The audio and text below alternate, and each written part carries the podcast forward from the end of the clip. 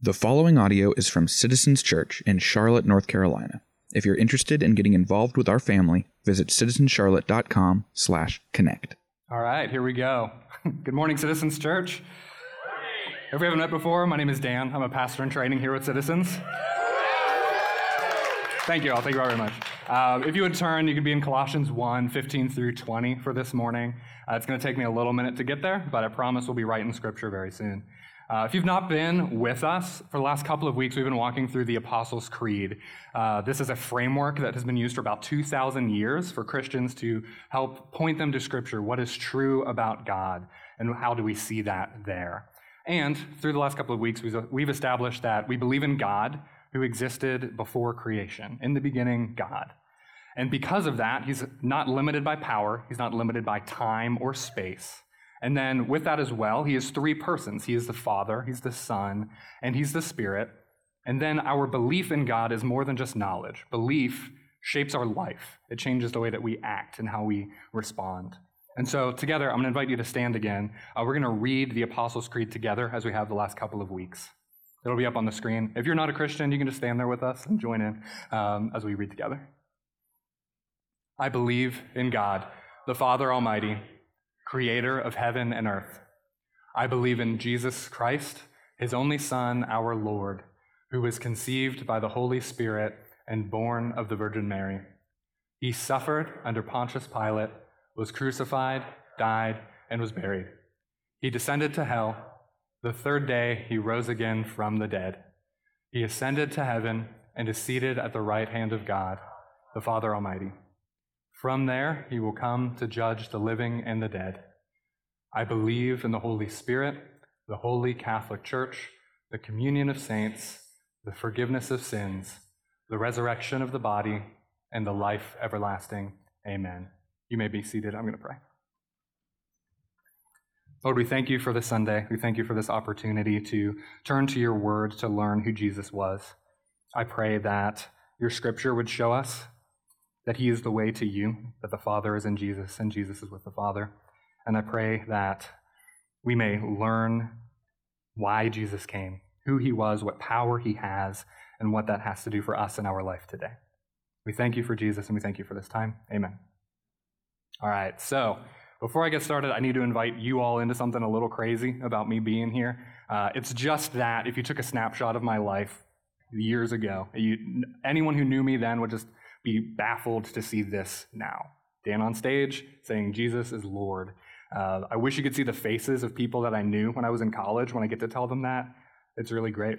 It's humbling. Also, I'm a crier. That's going to happen. so I want to invite you in on that as well. Uh, but part of that snapshot is that when I moved out of my hometown, I left the church that I was in. Um, not just left like physically, but I mean like left emotionally, spiritually, physically, all of that. I was like, nope, not for me, thanks. Um, not only did I leave, I was a critic of the church. Um, I interrogated people who had religious beliefs, especially Christians. I was the person you all would be really anxious to talk about, about your faith. And if you don't believe that, you can ask Cassandra, because she was one of the people, my wife, that I did, in fact, interrogate. Um, I thought that everyone could be pleasing to God in their own way, and so I studied about 30 other religions, including Christianity, searching for all the wisdom that they had to offer, which was actually kind of frustrating because they don't agree and they don't point to the same thing, so it was even more bothering me. So I lived my life in the way that I thought was best, doing my own thing, doing whatever I wanted to do, building together whatever wisdom that I could. And in that, I built everything that I could have wanted. I was living right in the exact city I wanted to live in, Athens, Ohio. Uh, I had the exact job that I was hoping to have, and I had people that I loved around me. I had everything that I could have desired while I was there. Except I was also hit with a deep longing and depression, just in, right in the middle of all of that, where I could not locate what else could I have, what else could I do to get rid of that. And so I couldn't understand it. I started to examine everything that I had in my life, and I could not find out why it wasn't enough. So I started ending relationships, kind of retreating from everything that I had built, just trying to discover what is it that I had or didn't have that was leading me here. I was questioning my life, and I started seeing a counselor, trying to just sort this all out. And in the midst of that, I started to go back to church. And every week, my assertions about who Jesus was started to be questioned and confronted. Did he really live and die here on earth? Are his teachings good and true, or is he outdated? Did he really come back from the dead? And if he did, what does that mean for me, Who was Jesus really? It became the most important question to me. I fought for this. And there's no question more important to your life than who Jesus is. Who do you say that Jesus is? This question, Jesus even asked his disciples. So we're going to look at Matthew 16, 13 through 15 for a moment. Now, when Jesus came into the district of Caesarea Philippi, he asked his disciples, Who do people say that the Son of Man is? And they said, Some say John the Baptist, others say Elijah, and others Jeremiah or one of the prophets. And he said to them, But who do you say that I am? He immediately drew this contrast. Other people are saying some things. They say that I'm these people, they say that I'm these prophet. But who do you say that I am? He draws the attention to them. And if we look at us today, everyone around us has some form of opinion or belief about Jesus. Some say that he did, never existed, that he was a myth.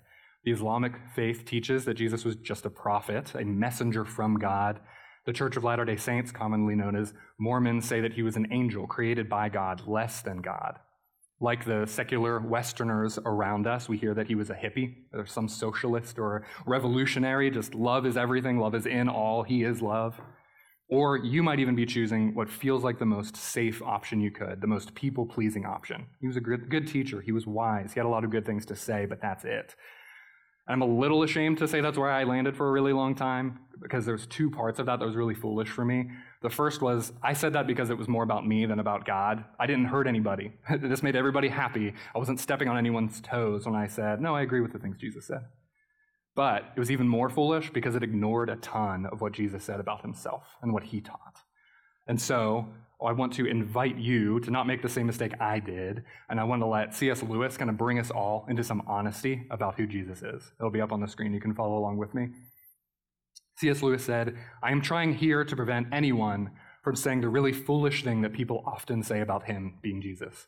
I'm ready to accept Jesus as a great moral teacher, but I don't accept his claim to be God. That is the one thing we must not say.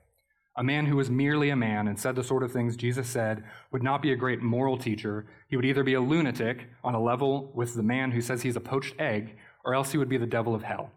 You must make your choice. Either this man was and is the Son of God, or else a madman or something worse. You can shut him up for a fool, you can spit at him and kill him as a demon, or you can fall at his feet and call him Lord and God. But let us not come up with any patronizing nonsense about his being a great human teacher. He's not left that open to us. He did not intend to. Your only categories this morning, as we were looking at Jesus, is that he was a liar, that he knew everything he said was wrong, and he held on to that lie to his death on the cross. Or he was a lunatic, that nothing he said had any value. He had no ability to think coherently because he thought he was God. Or it's true. What he said is that he's Lord, and that is who he was.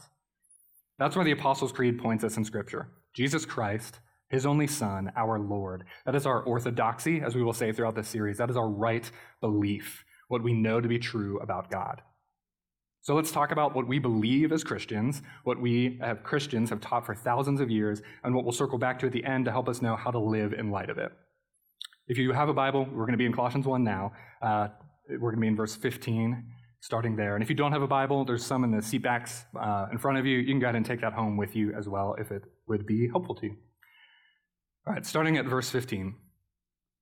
He, as in Jesus, is the image of the invisible God, the firstborn of all creation, for by him all things were created, in heaven and on earth, visible and invisible, whether thrones or dominions or rulers or authorities. All things were created through him and for him. And he is before all things and in him all things hold together, and he is the head of the body, the church. He is the beginning, the firstborn from the dead, that in everything he might be preeminent. For in him all the fullness of God was pleased to dwell, and through him to reconcile to himself all things, whether on earth or in heaven, making peace by the blood of his cross. Out of this text, Paul, who wrote this letter, is pointing out three things about Jesus that we're going to focus on today. We're going to be looking at the person of Jesus, who Jesus was, the position of Jesus, where he stands in power, and lastly, the purpose of Jesus, why he was here. The person, the position, and the purposes of Jesus. So we're going to go back through line by line. We're going to go to verse 15 and get started with the person of Jesus. He is the image of the invisible God, the firstborn of all creation. Out of that line, we immediately might confront a problem that the people at Paul's time writing this may not have had. There are people today who think that Jesus was just a myth, that he didn't actually exist, that people just hold him up as this figure uh, that's been created. Um, that itself is pretty heavily debated, and it's just not true. It's not really well respected in academia at all, as well. Uh, we must all affirm that Jesus was actually a human being, that he existed. And if you came here today and you do disagree with me on this, I know that some bearded guy on a stage in a church is not going to be the one who's like, oh, yeah, he's not biased it's going to be somebody who actually uh, might have some stake in the game of saying that Jesus wasn't God.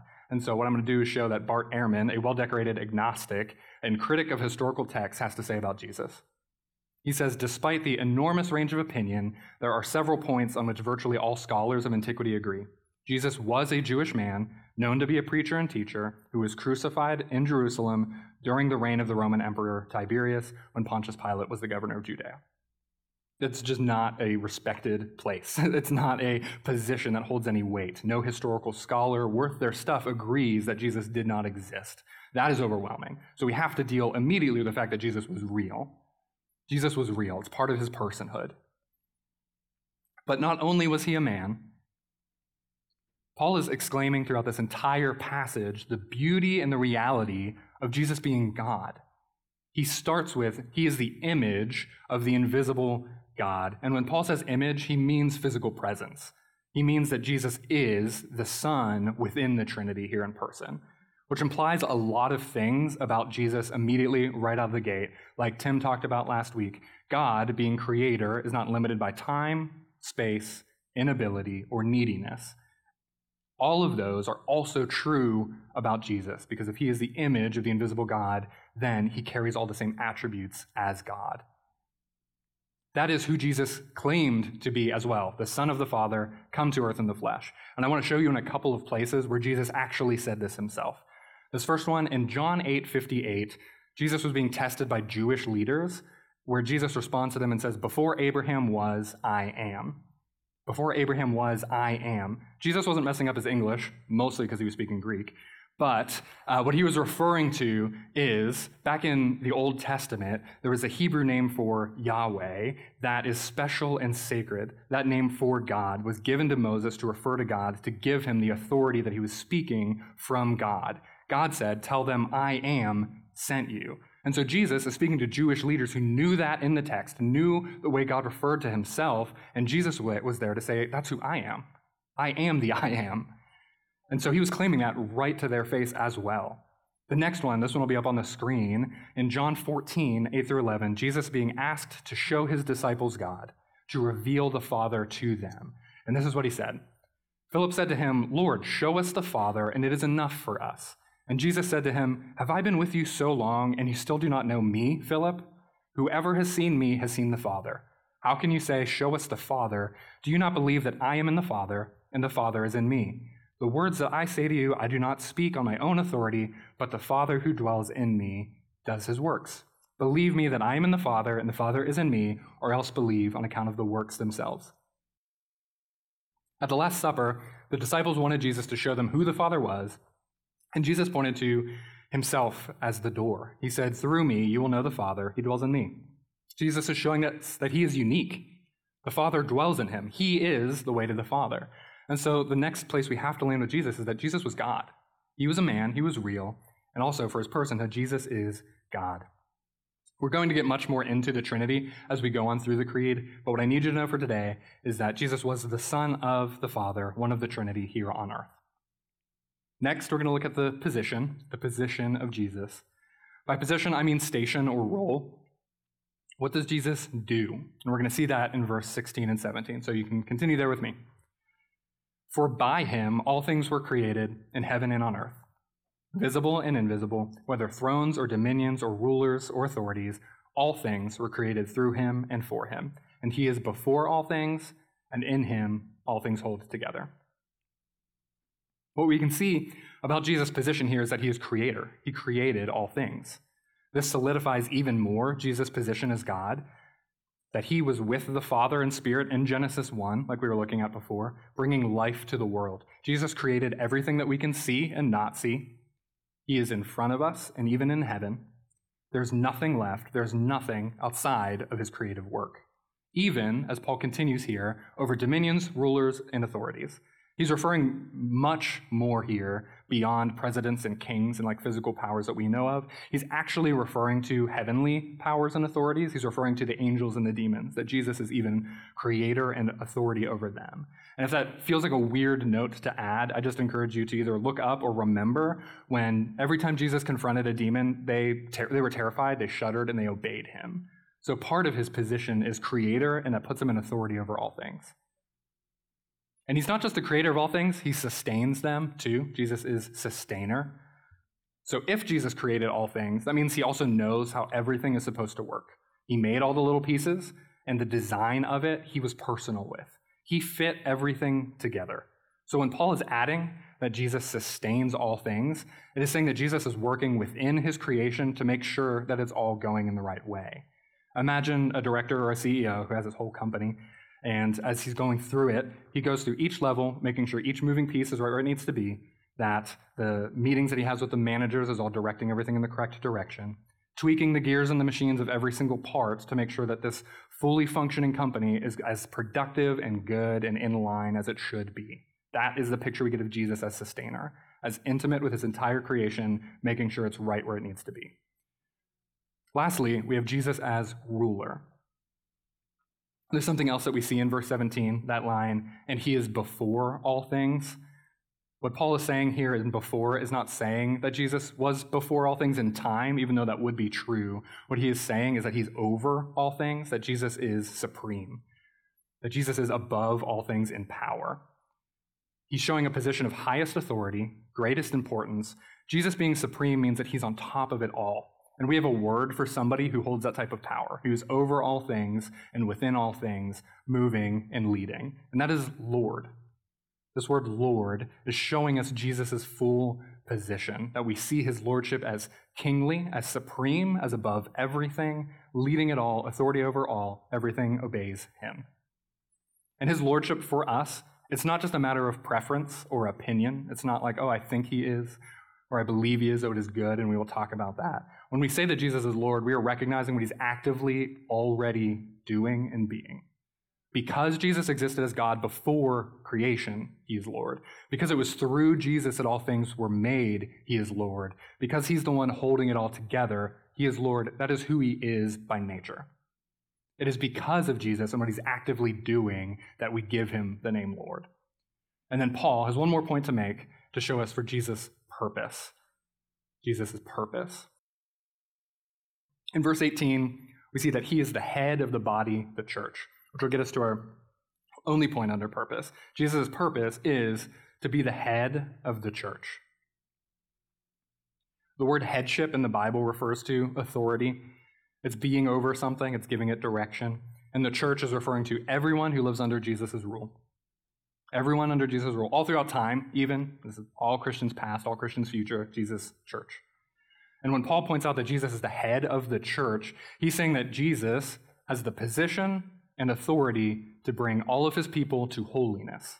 He has the position and authority to bring us into holiness, which is him creating, him sustaining, bringing everything to the way it was supposed to be in the beginning, the way that it's supposed to work. Jesus' authority and headship over the church means his primary means is going to be living within his creation, bringing them to holiness. And the way that he did this, we also hear here in this text. Let's continue to see the means of this through 18 and 20. He, being Jesus, is the beginning, the firstborn from the dead, that in everything he might be preeminent. For in him all the fullness of God was pleased to dwell, and through him to reconcile to himself all things, whether on earth or in heaven, making peace by the blood of his cross. What we see here is that Jesus' position, his personhood, and his purpose all come to a head at the cross. What Christians believe about Jesus is that we needed a savior, that we needed somebody to take care of a problem for us. And in this series, we opened up in Genesis to talk about God creating everything. We did that right in Genesis 1. And if we would have kept going, we would have gotten to Genesis 3, where we get to what Christians refer to as the fall. The reason why Jesus has to lead his church to holiness is because we at our core are sinners and rebels who do not live up to what this creation was supposed to be like. This happens in Genesis 3. We have received the gift of life in the way that we're supposed to use it, but we fall short. We sin, we dishonor God and his people. It is because of that that we also see in Genesis 3 that sickness and death have entered the world, that we brought this on through the sin of Adam. So, because of our sin, if we're looking back at this text and looking at some of the language, we know that we are not pleasing to God. We need to reconcile with Him. We need to make peace with God because of our rebellion, because of our rejection, because of our sin. And there's bad news there in the fact that we can't. We cannot do that. What could we offer to an infinitely powerful God that we have sinned against? What can we do to provide the perfection within ourselves to fix that, to clean that up, to separate that from ourselves? At my time earlier that I was referencing, in my wisdom search that I was going for, that's why I became exhausted and frustrated. It was like, I can't answer that question. I don't know where to look or what to find. However, Jesus is pleasing to God. We see that right there in the verses as well. Jesus can reconcile us to the Father. The Father was in him. And that's what Jesus did. That was his primary purpose of coming to earth. What Paul is affirming about Jesus is that Jesus used his perfect life as a man, his power as God, and his position as Lord to come to earth and shed his blood on the cross so that we can have peace with God. That's what we believe as Christians. That is our orthodoxy. That is who we know Jesus to be. He's the one who was willing to do that and could and was able to provide that way. So he is the Christ who paid for our sins. He is his only Son, one in being with the Father. And he's our Lord, master of everything, including our life. Does that not just stir you up in seeing that picture of the life of Jesus as God with no limitations of time and space, stepping into time and space in the flesh and become man to die for us? Does that not just stir up wonder of like, why? How? What does that look like? Who is this person? Even while he was willingly dying, the person of Jesus was pleading with the Father to forgive the people who were just torturing him and actively killing him. And he was like, Look, they don't know what they're doing. They don't know who I am. And so that kind of heart, that kind of person is trustworthy.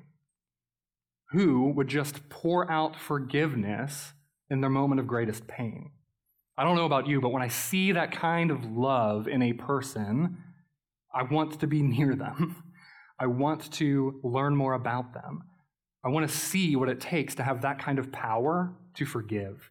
I want to hold that person close, be near to them, go wherever they will go. And if I end up learning that that is heaven, I want to go there too. It is that then to follow Jesus to his kingdom. Lord, will you take me with you?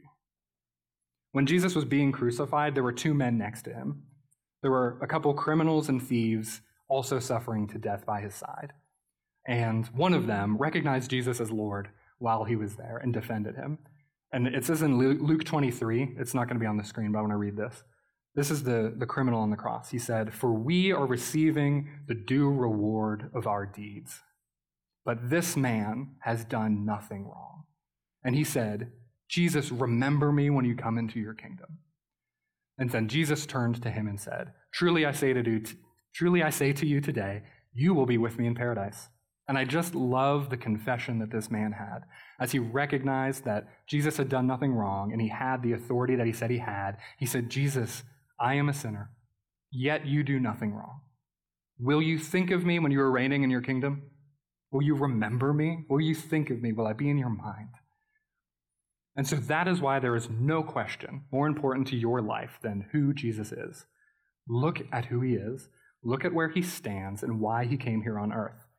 He doesn't let us sit on the fence with who he is. His question to his disciples will extend to you and all people today. But who do you say that I am? So I encourage you, if you're in the room today and you don't have a decision, if you don't have a landing on that question, make a decision. Land somewhere, make a definitive choice, whether he was a liar, that all of this was just held on, even though not true, that he was out of his mind, that all of this is absolute nonsense and nothing that he says can be trusted or that he is Lord, that he was actually saying true things. Each week, we're then also going to teach a right belief. Uh, or the orthodoxy just did the right belief. We're also going to teach the orthopraxy, the right practice that leads out of that. And so I'm going to have three for us today, three areas of our life that we can then step into and live within the kingdom uh, if we see Jesus as Lord. The first one for us today is going to be trust Jesus with the world. We're going to trust Jesus with the world. If everything Jesus said is true, then he is in fact Lord over all then he's present everywhere and he's holding all things together. There are no gaps in this. King Jesus would not be choosing to ignore you if you feel like he is not working. That's not how he works, that's not how he thinks. His wisdom, his power, and authority must be greater than yours. So then we all have to learn to trust him even when we think he's not holding all things together. And so, tear disclaimer potentially right right now, uh, just within our church, with some of our close family that are around us, I know that we are just facing the circumstances that really put this to question. We're facing the circumstances that make this really hard to believe that Jesus is actually present and actually working in the midst of suffering and pain. We've received alarming phone calls, family emergencies, medical diagnoses, and tragedies that none of us have been expecting. However, what is good and what is helpful is to just pause.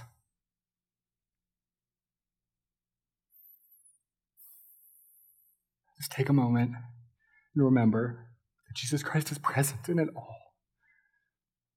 Nothing is slipping through his fingers, even if it's hard to believe right now.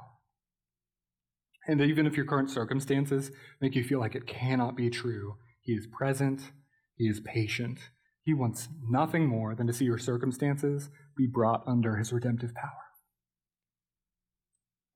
So Jesus is over the world. You can trust that he is present and working. Uh, I want to encourage you all to pray over your church family for this. Our next area is to uh, submit your desires to Jesus. Submit your desires to Jesus.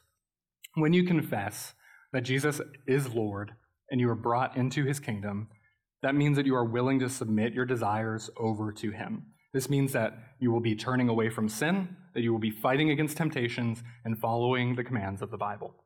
And Jesus does not share his power, his authority, and his throne with anything. Yet, we too often seek out to find our desires be met through anything other than trusting Jesus. But here's the thing with that we cannot say Jesus is Lord, but also I need more money to actually give me the security that I want. They're not compatible. We cannot say Jesus is Lord, but his love is not enough, so I'm going to turn to people, pornography, or fantasy until I feel loved. That is not compatible.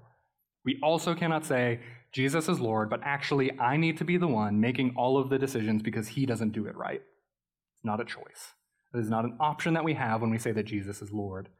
When we do this, it's as if we are living within his kingdom, we're citizens within his walls, but then we find something outside of the walls, we're looking at it, and we're like, oh, I need a little bit of that. So then we like dig a tunnel under the wall and we run some contraband scheme to then bring that into his kingdom. And it's like, all right, I've got you, Lord, but also this wasn't here and I needed it.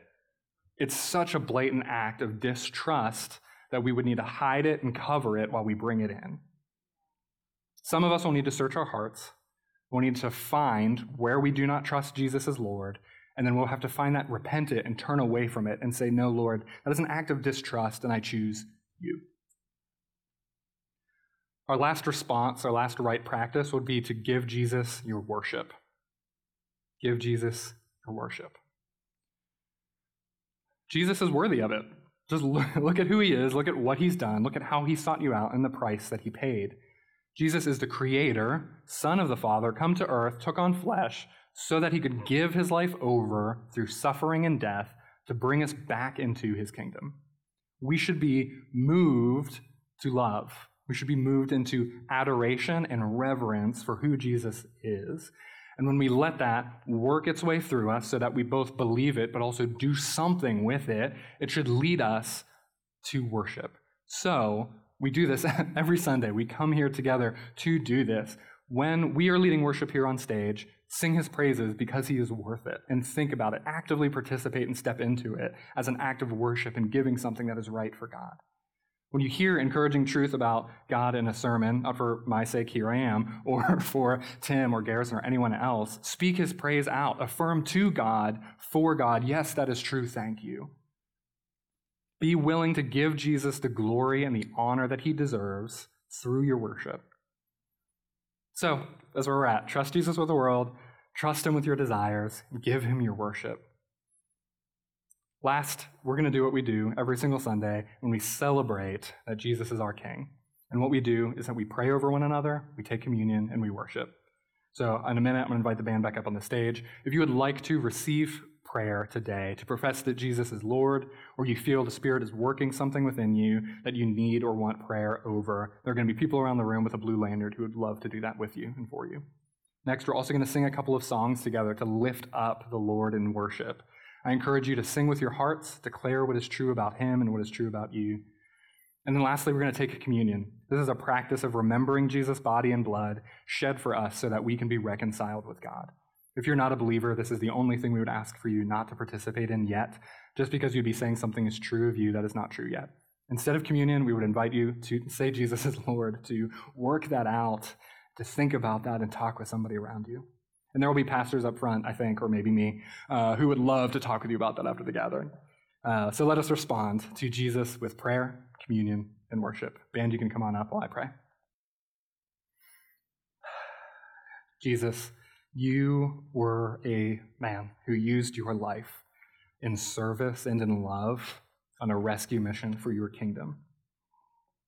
God, help us believe in Jesus as God. Help us believe that his life and death was a specific event that means something for us, that it was an invitation for us to learn who God is and also to be made right where we have fallen. God, I pray for those who are wrestling around with anything that has been said today, just finds you, finds your patience, and finds your love. Be that through prayer with you, be that through this, this family, this community that has met here today. God, I pray that worship today would honor and glorify Jesus. Let us sing songs for what is true and good about who he is. I pray for your word and your comfort in prayer as we will be praying over one another here today. Jesus, we, we thank you for this Sunday. We thank you for a day set apart where we can recognize Jesus as Lord. I thank you for your grace that we can be here today as well.